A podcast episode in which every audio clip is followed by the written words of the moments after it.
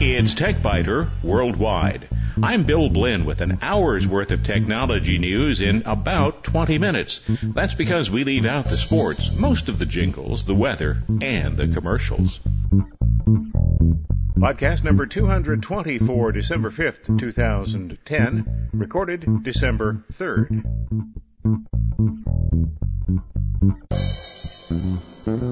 I wanted to tell you about a utility you've probably missed, Windows PowerShell. I say it's a utility you've probably missed because I know I certainly missed it. PowerShell has been around for a while. That's too bad because I used to like performing magic tricks with bat files. It's not too bad that it's been around. It's too bad that I missed it for all these years. I liked bat files back in the days when DOS ran our desktop computers. Well, computers no longer run on DOS, but a DOS-like command line is available. And PowerShell, which is part of Windows, brings some truly powerful programming capabilities to the command line. Windows PowerShell is Microsoft's task automation framework. Consists, yeah, it's no longer called a batch language. It's the task automation framework. Consists of a command line shell and the associated scripting language built on top of and integrated with Net Framework.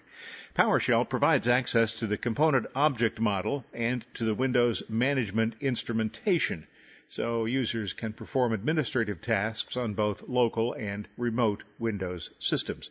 PowerShell is buried deep in the menu structure. From start, go to All Programs, Accessories, Windows PowerShell, Windows PowerShell. And a good idea at that point would be to right click and select Run as Administrator.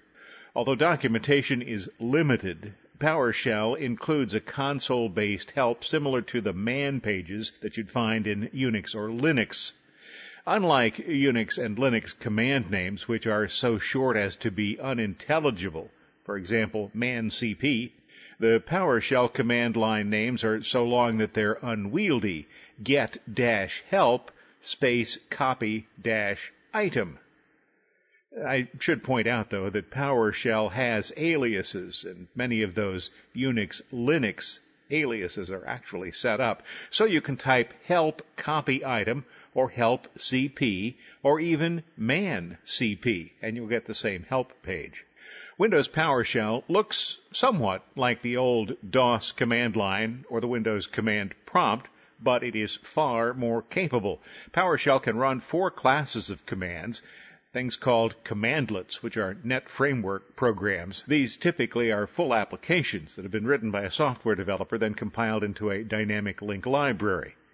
It can run PowerShell scripts. Scripts look a lot like batch files from the old DOS days and command scripts from Windows XP and later. They usually have a PS1 file extension. Then there are PowerShell functions. These are the equivalent of built-in commands that date back to DOS. And finally, executable programs. In other words, any standard application can be started from the PowerShell. Executable programs are launched in a separate process while commandlets run within the existing PowerShell process, which is based on the Win32 console. Much like Unix and Linux, PowerShell allows the use of pipes to create a series of commands that create output and pass that output to the next command as that command's input. A Wikipedia article points out that unlike Unix and Linux pipe operators, the PowerShell pipe operator expects objects. That is, the data passed between commandlets are fully typed objects rather than just character streams. When data is piped as objects, the elements they encapsulate retain their structure and types across commandlets. This means there is no need for any serialization or explicit parsing of the stream as would be needed if only character streams were shared. For all of the complexity of that statement, what it really means is that commandlets are far more capable than the standard Unix or Linux commands and that because they carry a lot of information with them, less error checking is required of the program that uses them. Now, Windows doesn't have a built-in way to print a directory listing. It's easy enough to do that by opening a command prompt, navigating to the directory you want to print, and then typing dir, the greater than symbol, and some file name, like list.txt for example. Then you print list.txt after opening it in a text editor or a word processor. On the TechByter Worldwide website, I show you how to use Windows PowerShell to do kind of a basic listing of a directory. But that's really not a very good use of all that power. In fact, if you really want just a directory listing, you could use Firefox, Chrome, or Opera. Users of Safari and Internet Explorer are pretty much out of luck. In Firefox, you'd type file, colon, three forward slashes, and the name of the directory that you want to list. Firefox produces, in my estimation, the best looking list. Chrome is the second best option. Same drill, file, colon, three forward slashes, and the directory name. You get a directory listing. It's just, I don't think, quite as well organized. I don't care much for Opera's directory view. I suppose it's kind of nice to have the Opera logo as part of it but file information is sometimes spread over two lines, and that just doesn't seem like a very good way of doing things. Safari, if you try Safari, the browser says it needs enhanced permissions to continue. This is probably something that could be easily resolved, but why bother? And Internet Explorer? Big fail. Instead of displaying a directory, Internet Explorer opens the Windows Explorer. If you're a Microsoft programmer, that probably makes sense but you can't print a directory listing from there. Here it is, the beginning of December, and we think of video. The thought pattern works this way. End of the year, winter solstice, religious holidays, gifts, video. Some of those gifts are bound to be video cameras or digital SLR cameras that include the ability to capture video. But capturing video is just the first step. If you want the video to serve any purpose, editing is essential. The good news this year is that editing video has become a whole lot easier than you thought. Most people seem to fear video editing, and I think I know why. Audio editing isn't distressing because many people made mixtapes sometime in their lives. I remember cutting together hours worth of audio using a turntable, you know, those little round things with a hole in the middle and the grooves and those things, and a reel-to-reel recorder. Cassette recorders made the process easier, and the advent of applications such as iTunes and Winamp simplified the process even more. Audio editing really isn't too intimidating anymore. Photo editing isn't too intimidating either because you can see the changes in real time as you make them. And applications such as Adobe Lightroom, Photoshop Elements, and Picasa make the process something most people can comprehend. But few people have had any experience with video editing. That's because film editing, whether 16 millimeter, 8 millimeter, or Super 8, was terribly intimidating. One mistake and you ruined everything. With film, there was no undo command. Besides that, video editing also requires audio editing. A friend who worked in the business said, and I quote, I spent way too many hours on the Moviola and building original A-B rolls. The new way is better much better. But people continue to be intimidated because video editing requires that you find a way to acquire or import the video from a camera, that you understand the various video formats and time codes, that you figure out how video compression works so you can create programs for others to view, and so on. At least that's what most people seem to think. But I have good news for you. Maybe this should be a secret. It's not that hard. The folks at Adobe's PR agency sent me a copy of Premiere Elements to take a look at. If you're a video professional, Premiere Elements probably isn't sufficient for you. But just as Photoshop Elements, which isn't Photoshop, packs features that home users will need into an easy to use package, Premiere Elements gives you everything you need to create home videos that will be the envy of your peers. Here's a true story. I have dozens of VHS, 8mm, and Hi8 videos that I've wanted to convert to DVDs for my two daughters. After tinkering with Premiere Elements and watching Jeff Sengstack's introduction to Premiere Elements on lynda.com, I knew I could do it. I don't tell Elizabeth and Katie, but this year at Christmas, they're going to receive a coupon. You'll have to go to the TechByter Worldwide website to see it. It promises them the Blinn family videos. In his lynda.com video, Jeff Sengstack says that video editing can be enjoyable, easy, and rewarding, and he's right. But he also went on to describe the process, which can be, if not intimidating, at least confusing. And I quote, First, you shoot your raw footage. Then you transfer that raw, unedited video to your computer where it's stored as a collection of files. In Premiere Elements, you create links to those files as well as to audio, photo, and graphics files. This linking process is called importing or getting media.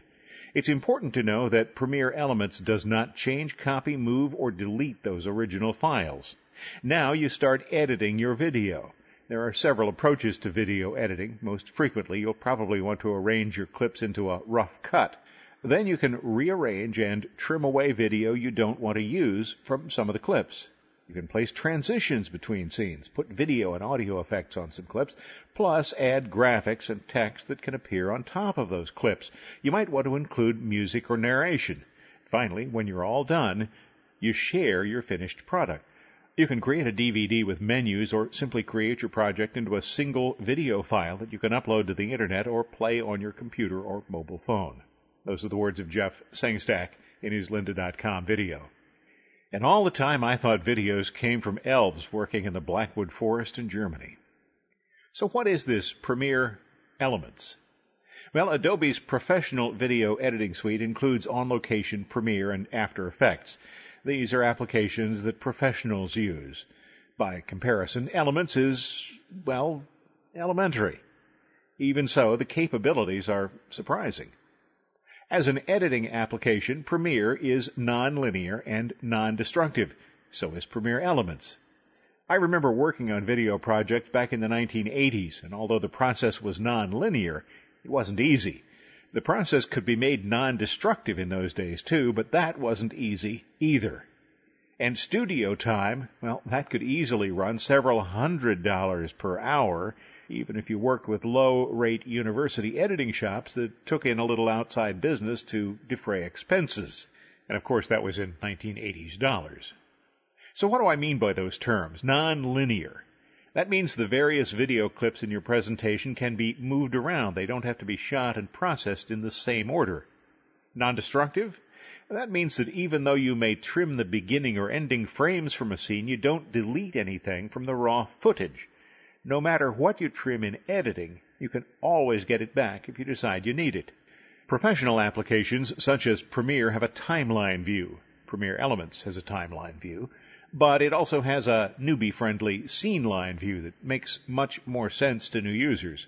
So you might want to start with the scene line view, but transition to the timeline view as quickly as you can because the results will be better. You'll see both the timeline view and the scene line view on the TechByter Worldwide website. In the timeline view, the width of each scene gives you a visual indication of the scene's length. You also have access to more advanced video and audio editing controls, as well as the ability to add additional layers of video for titling and other creative effects. Even if you start with the scene line view, you should graduate to the timeline view just as soon as you can. The scene line view looks a lot like a storyboard. You gain simplicity, but this comes at the cost of forfeiting some of the more powerful features. In this view, a scene that is five seconds in length takes just as much space as a scene that's five minutes long. You can tell virtually nothing from the icon. And then there are small rectangles between the scenes. Those are where you drop transition elements. But what I found is that Premiere Elements is easier and far more powerful than I expected, particularly with the help of Jeff Sengstack's instructional video from lynda.com. I was able to create an acceptable video on my first try. The second and third attempts were considerably more polished as I returned to Sengstack's program for refreshers. And Premiere Elements has some built-in features that help those of us who aren't video professionals. For example, when I set up a program and then attempted to import video, the application told me that the format I had selected did not match the video I was trying to import. Would I like to change the settings to match the inbound video it asked? Well, of course I would. When it's time to share the video, Premiere Elements offers several options DVD, file on a computer, file on the internet, file for a mobile phone, or even outputting to digital video tape. Premiere Elements even takes care of video compression so that your production will fit on the type of disk or whatever media you're using. The bottom line for Premiere Elements home video producers, your wish has been granted. Five cats. This is another Adobe product that, like Photoshop Elements, does require a little bit of explanation of my grading scale. If you're a professional video editor in an agency shop, this is not the application for you. You would need to lay out some big bucks and purchase the full Creative Suite CS5. But if you're someone who wants to spend a relatively short period of time learning how to edit videos and then make videos that will astound your friends, Premiere Elements is just what you need. Premiere Elements is available alone for less than $100 or with Photoshop Elements for less than $150. That is, I should point out, about a tenth the cost of Adobe Creative Suite CS5 with Premiere in it. For more information, visit the Adobe Premiere Elements website. You'll find a link from the TechByter Worldwide website. And happy video making. In short circuits, this week I wrote an open letter to Google. Here's my letter. Hey Google, maybe you've noticed that the world has moved on from 8-bit operating systems that predated your company to 16-bit systems, 32-bit systems, and since Windows XP, 64-bit systems. Now it's true that only a few XP users opted for the 64-bit version, but after all, that was back in 2003, a couple of years after XP was introduced. 64-bit adoption picked up during the Vista years because that's the only version that more or less worked. Now, according to Microsoft, almost half of all PCs running Windows 7 are running 64-bit editions of the operating system. Oh, and you may have noticed that Windows 7 is selling very well. So why does Google Calendar Sync still not work with 64-bit systems? It would seem you've forgotten about it. I performed a Google search and found on a Google blog that, and I quote, Google Calendar Sync isn't working with Windows XP 64-bit edition. Close quote. There's not even a mention of Vista or Windows 7. Might that be because that update was posted on September 30th, 2008? That is 796 days ago as of today's program date. Please be informed, the Post says, that Windows XP 64-bit edition isn't compatible with Google Calendar Sync at this time. The Post goes on to say that the team is definitely aware of the strong desire to use this feature, and we're keeping track of all reports and requests as we work to improve Google Calendar Sync. Sure you are. That's why you haven't updated the information in more than two years. You're so busy keeping track of all those requests that you haven't had time to do any work. Google Calendar Sync is a pretty cool application. well, Google Calendar Sync was a pretty cool application several years ago, back when just about everybody was using a 32-bit operating system. So come on, Google, get with the program. Update your apps so that they will work with the operating system that more than half of Windows 7 users have installed. According to Microsoft, in July, 64-bit adoption was 46%. My guess is that it's expanded a bit since then, but even if 64-bit penetration is still only 46%, why are you penalizing nearly half of the Windows 7 users by ignoring them? I sent that message to Google's media relations staff, and I got a response from Victoria Katsuro. It seems that I was partially wrong. Victoria says both Windows and Outlook can be found in 32-bit and 64-bit versions. Actually, I knew that. You mentioned that Google Calendar Sync doesn't work with 64-bit Windows, but it does. That is, if you're using 32-bit Outlook. Well, I started to laugh, but then, wait, you're, you're serious, aren't you? You expect me to use a 64-bit operating system on 64-bit hardware and to limit the applications I use to their 32-bit versions? I continued reading Victoria's message. What we do not support yet is 64-bit Outlook. We actually launched a new version of GCS a few months ago to add support for that new release of Outlook 2010, but only the 32-bit edition. She provided a link to the blog post that announced it, and you'll find that link on the TechByter Worldwide website. So the 64-bit support will be coming too. It is possible to use Google Calendar Sync with 32-bit Outlook on a 64-bit version of Windows. So I sent a message back to Victoria. You're serious, aren't you? You expect me to use a 64-bit operating system on 64-bit hardware and to limit the applications to their 32-bit versions? It's been seven years since Microsoft introduced a 64-bit operating system. Where has Google been all that time? The Google response to that from Victoria was, as I explained, it in fact does work with 64-bit Windows operating system, just limited to 32-bit Outlook 2010. Okay, so that's rather like having an eight-cylinder automobile, isn't it? And using just four cylinders? It might work, but you sure won't enjoy it. High-tech exports seem to be down, but they're still important. Tech America Foundation released its annual report this week. The report details national and state trends in the international trade of high-tech goods.